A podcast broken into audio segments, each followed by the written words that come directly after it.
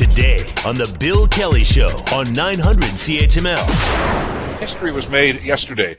Joe Biden, of course, became the 46th president of the United States in what was a much scaled-down ceremony, obviously, because of COVID and certainly for security reasons, because of what happened 2 weeks before on that very platform at the Capitol building.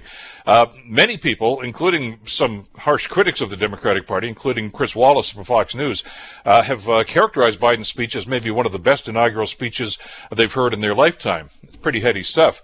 In that speech, Biden pledged that during this term as president, he is actually going to be honest with the country as it continues to confront its difficulties. There is truth and there are lies. Lies told for power and for profit. And each of us has a duty and a responsibility as citizens, as Americans, and especially as leaders. Leaders who have pledged to honor our Constitution and protect our nation, to defend the truth and defeat the lies. Much different tone, much different attitude, much different message than we heard 4 years ago.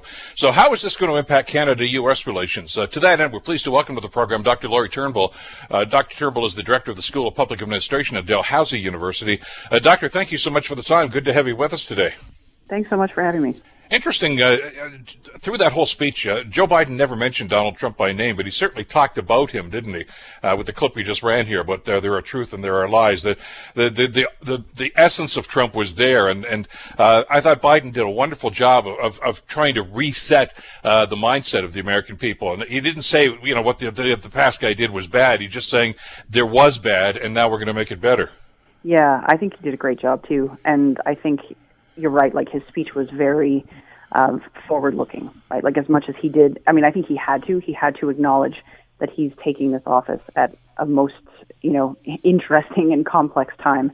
And in many ways, you know, like he's dealing with things that the previous president did not deal with. And in some ways, he's dealing with things that the previous president has frankly made worse.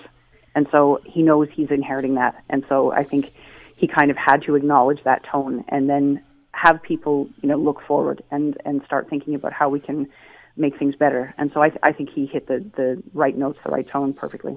I know that speechwriters, I mean, inaugural speeches are supposed to be positive. I think that's why we were so shocked 4 years ago with Trump's speech.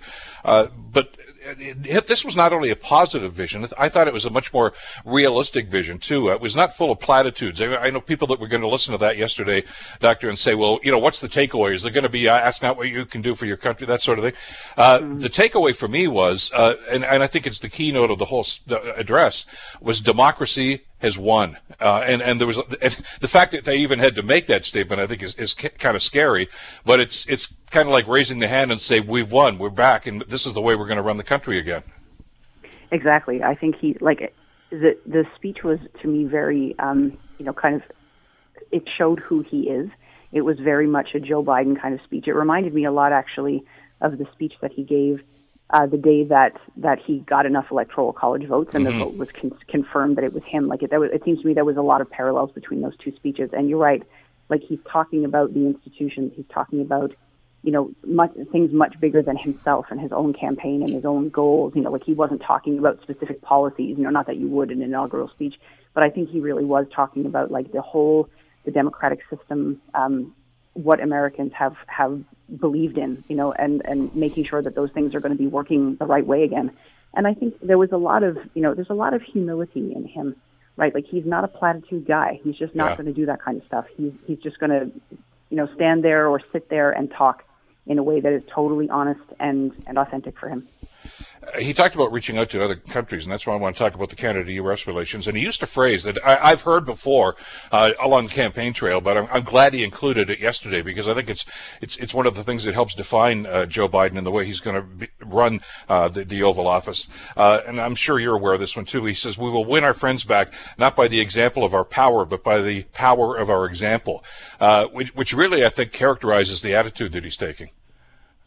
Oh, absolutely. I mean, there was definitely some notes yesterday about America's position in the world and being able to not just reclaim, as you say, you know, their position as a global power, but also as a global partner and getting back to those relationships that they depend on too, right? Like, and, you know, there's a lot that's happened in trade over the past few years, not just, you know, the unpredictability of Trump, but there's been a lot of movement in other parts of the world. And, you know, his his indication that he's going to be, you know, making progress on those relationships. He's back into the Paris Agreement. He, like, those things are extremely important to him, I think, and he's situating himself apart from the kind of protectionism that we saw under President Trump to a much more kind of partner, you know, much more reaching out to people.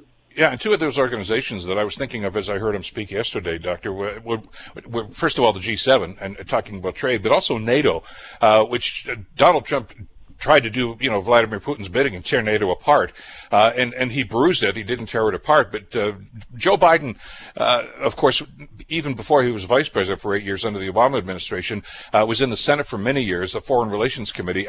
He knows the importance of those relationships, doesn't he?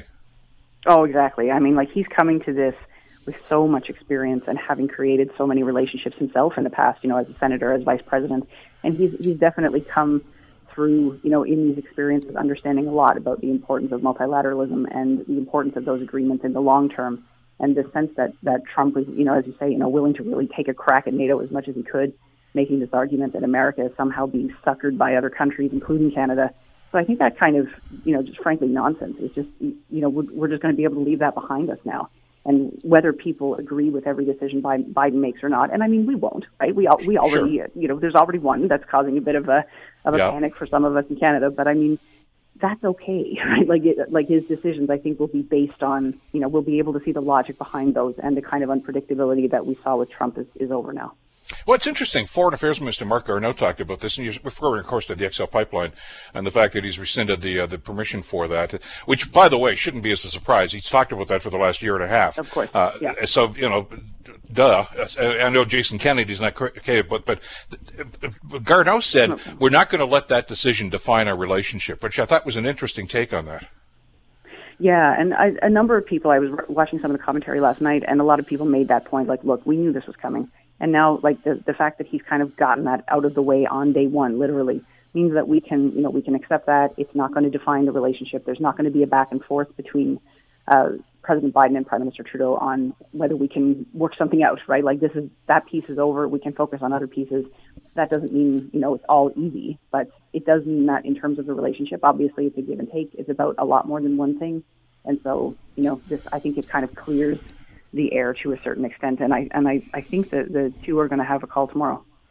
Yeah, they are. The press secretary mentioned that. Saka mentioned that just last night, that the first call was going to be to the prime minister. And let's talk about that relationship. They know each other, of course, from Biden's time as, first of all, foreign relations, but certainly as vice president. How important is it to have a personal relationship in situations like that? I mean, to suggest that Justin Trudeau and Donald Trump had an acrimonious relationship, I think, would be a massive understatement. They didn't like each other at all, and it only got worse as time went on. I don't expect President Biden and the Prime Minister to have the same level of relationship that Trudeau seemed to have with Barack Obama, but I think it's going to be of that ilk, don't you think? They know each other, they seem to like each other, and I think they're like-minded on a lot of things. Yeah, I mean, I think the most important thing is civility and respect, like, same as any other relationship, right? Like, I mean, if they're not each other's best friends, that's fine, right? Like, the point is that we want to be able to kind of have some sense that the two are interacting in a way that is respectful and positive, and that they're solutions-oriented. They're seeing ways that the two countries can work together, and also how they can partner in much more broad terms so that there's global partnerships, you know, facilitated by this relationship as well. Now, I agree with you. I think, you know, Trudeau and Obama seem to have just a fantastic kind of closeness that is probably not, you know, typical. And we can think of other presidents and prime ministers, like when, you know, Reagan and Mulroney, they just absolutely hit it off. Yeah. There were some others that totally hated each other. And then probably lots of shades of gray between there, where there's some, as long as there's a functional working relationship, I think we're basically fine. But I think the other thing, too, is that Trump has proven that he will attack absolutely anybody. Mm-hmm. And you can get along with him in the morning, and then he's tweeting these insults about you in the afternoon. So how do you roll with that, right? And so it's like, again, going back to that unpredictability point. Yeah, well, and I guess the classic example of that was the G7 meeting in Quebec a couple of years ago, when Trump left early, of course, because he was going to go meet with Kim Jong Un and basically said everything's fine and hunky-dory, we're all loving each other, and by the way, we're going to get that trade deal worked out. And they asked the prime minister about an hour later, he says, we're nowhere close. I mean, he was being honest and candid about it, and Trump didn't want that. And that really, I think, was probably the final straw in that relationship. But you look at, you know, on the scorecard here, key issues, as you say, like international relations, NATO, G7, the environmental issues. I mean, there's a lot of parallels here that these two are going to get along with, and basically, I think you're going to see a much stronger North American alliance on a lot of those key issues now. Oh, I think so too, and I think there's already a clear sense of shared values between the two. And also, I mean, their relationship is obviously the focal point. It's the more important one. It's the one that we're all going to be watching very closely. But also, there are others, right? Like the two have cabinets, and there will be lots of exchanges there among counterparts. And the relationship between Kamala Harris and Chrystia Freeland will also be a very interesting one to watch. And we've already seen, the right notes go back and forth there. So I think it's all positivity at this point, right? Like we've got all kinds of reasons to be looking forward and happy. Of course, at some point, there'll be bumps in the road and things like that, but that's absolutely normal. Well, and some of the things, the pipeline notwithstanding, but I mean, let's remember it and put that in context.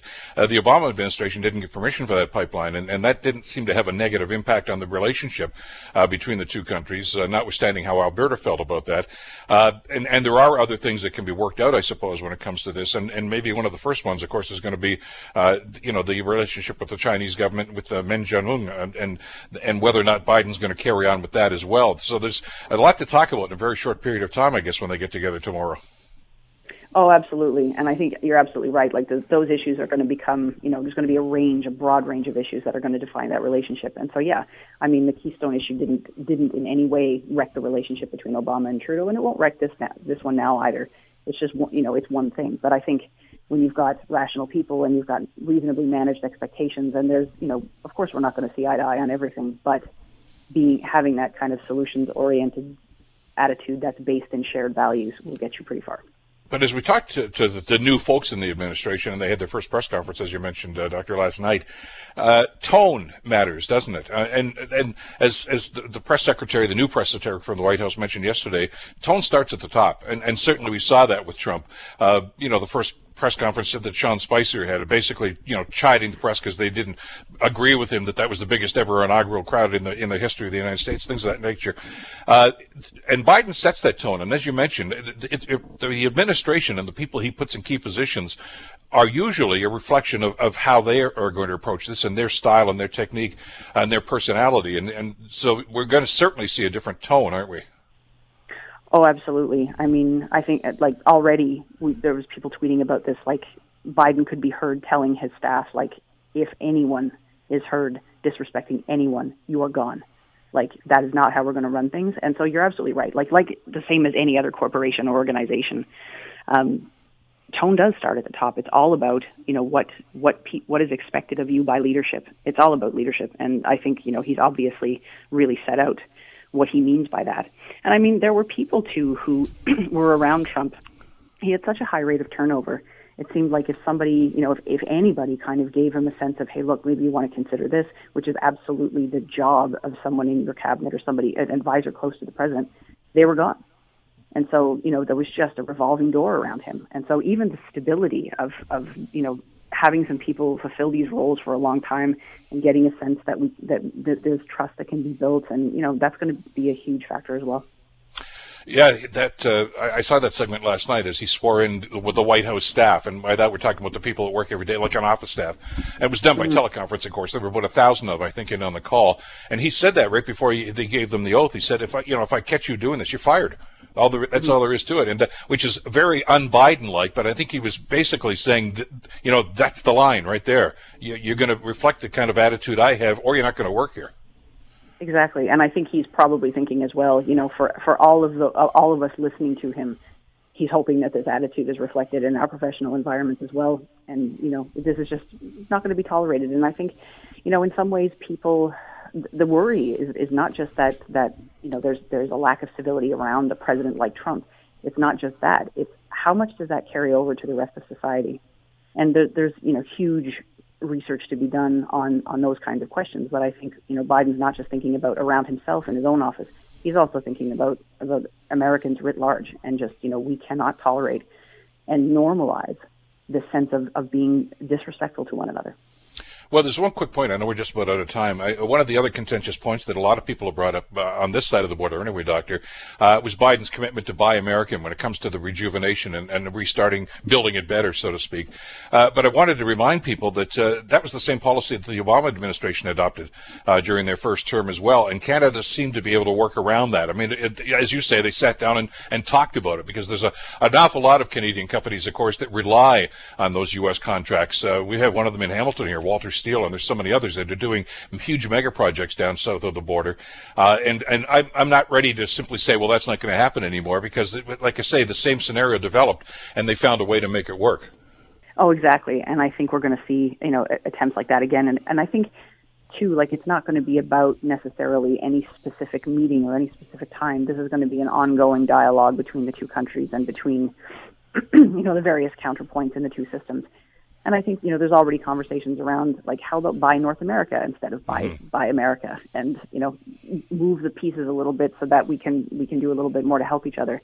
I think, you know, that conversation is happening, and, you know, will kind of kick off officially tomorrow. It'll be fascinating to watch over the next little while, especially as they lay the groundwork for this. Doctor, always a pleasure. Thank you so much for the time today. Really appreciate your input. Thanks for having me. Take care. Dr. Laurie Turnbull, of course, with Dalhousie University, talking about Canada-U.S. relationships. And it's going to be a different kind of relationship now under President Biden. You're listening to the Bill Kelly Show podcast on 900 CHML. Alberta Premier Jason Kenney says that President Biden has failed to show respect for Canada by canceling the Keystone XL pipeline expansion project. This is what the Premier had to say. I call upon Prime Minister Justin Trudeau and his government to ask the new administration to sit down and to discuss this decision in the context of a way forward between Canada and the United States on environmental policy, climate policy, and energy security. Well, to suggest that Premier Kenney was upset, I guess, would be a massive understatement. Let's get some perspective on this. Ian Lee, of course, from the Sprott School of Business at Carleton University, joins us on the program to talk about this. Morning, Ian. How are you doing today? Morning, Bill. Doing just fine, thanks. I need you some clarity here. According to Premier Kenney, this is the end of the world as we know it. Foreign Affairs Minister Marc Garneau said, "Look, we saw this coming. We're not going to let it define our relationship." Where are we on this? Somewhere in the middle? I'm sympathetic to Kenney because he feels double-crossed. They went through all the legal hoops of over 10 years. Well, the Keystone's been going through the process literally for 10 years, and they've produced endless documentation. Moreover, and this has been well documented, the GHG emissions from oil going through the Keystone, or that would have been going through the Keystone, has been reduced by 30% since the beginning of the project, since they first started it. So he's saying, look, we did everything you asked for and a lot more, and now you're still canceling it. Having said that, Biden campaigned on this repeatedly. We've known for over a year, haven't we? We have, and there, I think there's a belief, I think this is a fair statement I'm going to make, it has nothing to do with the political party position, that there's a belief by many, I'm one of them, that if a person, the leader of a party, any party, campaigns on something, and it's a fundamental issue, meaning you've said it over and over during your campaign, if elected, what's one of the first things I'm going to do, then we the people, if we elect that party, have spoken, and that becomes definitive. Even if we think it's a dumb idea, even if professors can show that it really is a dumb idea because it's not going to change anything, which I will argue to you shortly, it doesn't matter. It was sanctified, the decision was sanctified and legitimized by whom? The American people in electing President Joe Biden as the president-elect and now the president. So, you know, we can look at it, and I can tell you it's silly what they did. It's symbolic. I say it's silly because I looked up the U.S. pipeline regulator in the United States. It's part of the Department of Transportation, reporting now to President Biden, and they have excellent statistics there. The U.S. have over 2.5 million miles, active million miles of oil and gas pipelines all over the United States, pumping oil and gas to everywhere. And he didn't cancel 1 yard, let alone 1 mile, of any of those pipelines. But that's his prerogative. That's what he ran on. Mm-hmm. So my point is this idea that this is going to save the climate, which is what people are advocating, and I've read some op-eds saying this is the first step on saving the climate. No, it's not. The underlying demand for oil and gas in the United States, again, according to the U.S. Energy Department, they've got excellent statistics, 80% of the totality of all energy in the U.S. comes from oil and gas. Not coal, not nuclear, not alternatives.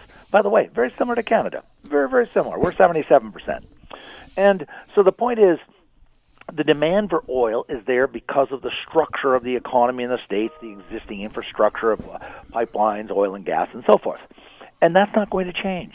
So what's going to happen is the oil will be shipped by rail. So then I looked up, because I knew I wanted to talk to you about this, I looked up the national regulator, our Canada national regulator, and apparently our railroads have a maximum capacity of about 2.5 million barrels a day. We're not shipping anywhere near that, but that's their capacity.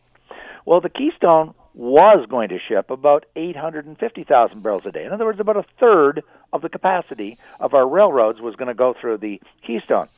So that oil, which the Americans need and want, will still move to the States, and it will move on rail. Now, you can say, well, then what's the problem with Premier Kenney? What's his problem? Well, it's more expensive, and they will make less money. It'll fall on the shoulders of the people in Alberta. It's more costly, and it is slightly more dangerous. It's not. I'm not want to paint a picture that's extremely dangerous, but on the website of both the Canadian and American regulators, they state flat out, no ambiguity, with no caveats. They say shipping hazardous liquid materials, oil and gas, by pipeline is the safest, not possibly or maybe not. They said it is simply the safest way to ship oil. And so, okay, for political reasons, the environmental groups were very successful at demonizing oil coming out of the oil sands. And so they convinced Biden to, because of his progressive base in the Democratic Party, which is not the majority of the party. It's a minority of the party, and I'm talking Senator Warren and Bernie Sanders mm-hmm. and Representative AOC, Alexandria Ocasio-Cortez, yeah. in the House. And they are very adamant. They're very anti-pipeline. So they convinced Biden. He said, okay, I'm going to campaign on that. He did. And so now what will happen is that oil will still go to the United States. It's just going to go on a more costly, slightly less safe method called railroads and trucks. I got about a minute left here, and this is such a complex issue, and I know that the Prime Minister and the President are going to be speaking tomorrow, yes. I guess, by phone, and this has got to come up in the issue. Rail is an option. Somebody asked me earlier this morning about what about the Trans-Pacific, you know, which isn't even finished yet, of course, that's right. But that's going to be costly too. I mean, even if they do that, they're going to have to ship it all the way down to somewhere down in the States, and that's costly. It's going to take more time. Rail seems to be the only viable option at this stage. That's right. And I've looked up the cost. I don't have my because I don't memorize it. I'm getting older and I forget these things. But I did have the cost figures a little while ago, and I looked them up. And there's no question, rail is not, 10 cents more. It's very significantly more costly per barrel. But the margins are there. The profit margins, meaning the price of oil minus your cost to extract it and to ship it, still make it profitable to go by rail. It's not the ideal way to get there. I mean, I have said somewhat flippantly or jokingly, is just put it on the railroad, put it just across the U.S. border, the Canadian-U.S. border, and then there's pipelines there. I've looked at the pipeline map of mm-hmm. the U.S. from the U.S. Energy Regulator. And they have pipelines all over the place. So just ship it just across the border, almost like land lease.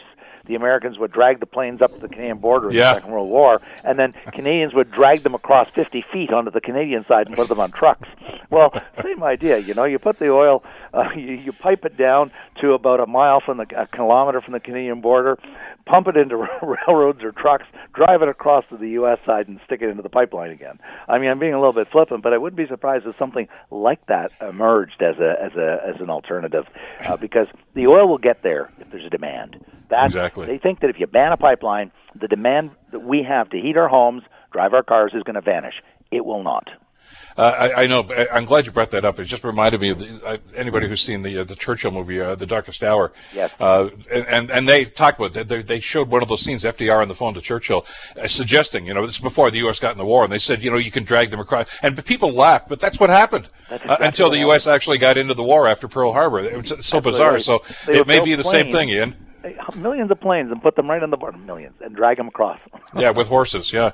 Always a pleasure. Thanks for the historical perspective on this, too, Ian. Great talking with you again. My pleasure. Thanks a lot. Take care. Ian Lee from the Sprott School of Business at Carleton University. The Bill Kelly Show, weekdays from 9 to noon on 900 CHML.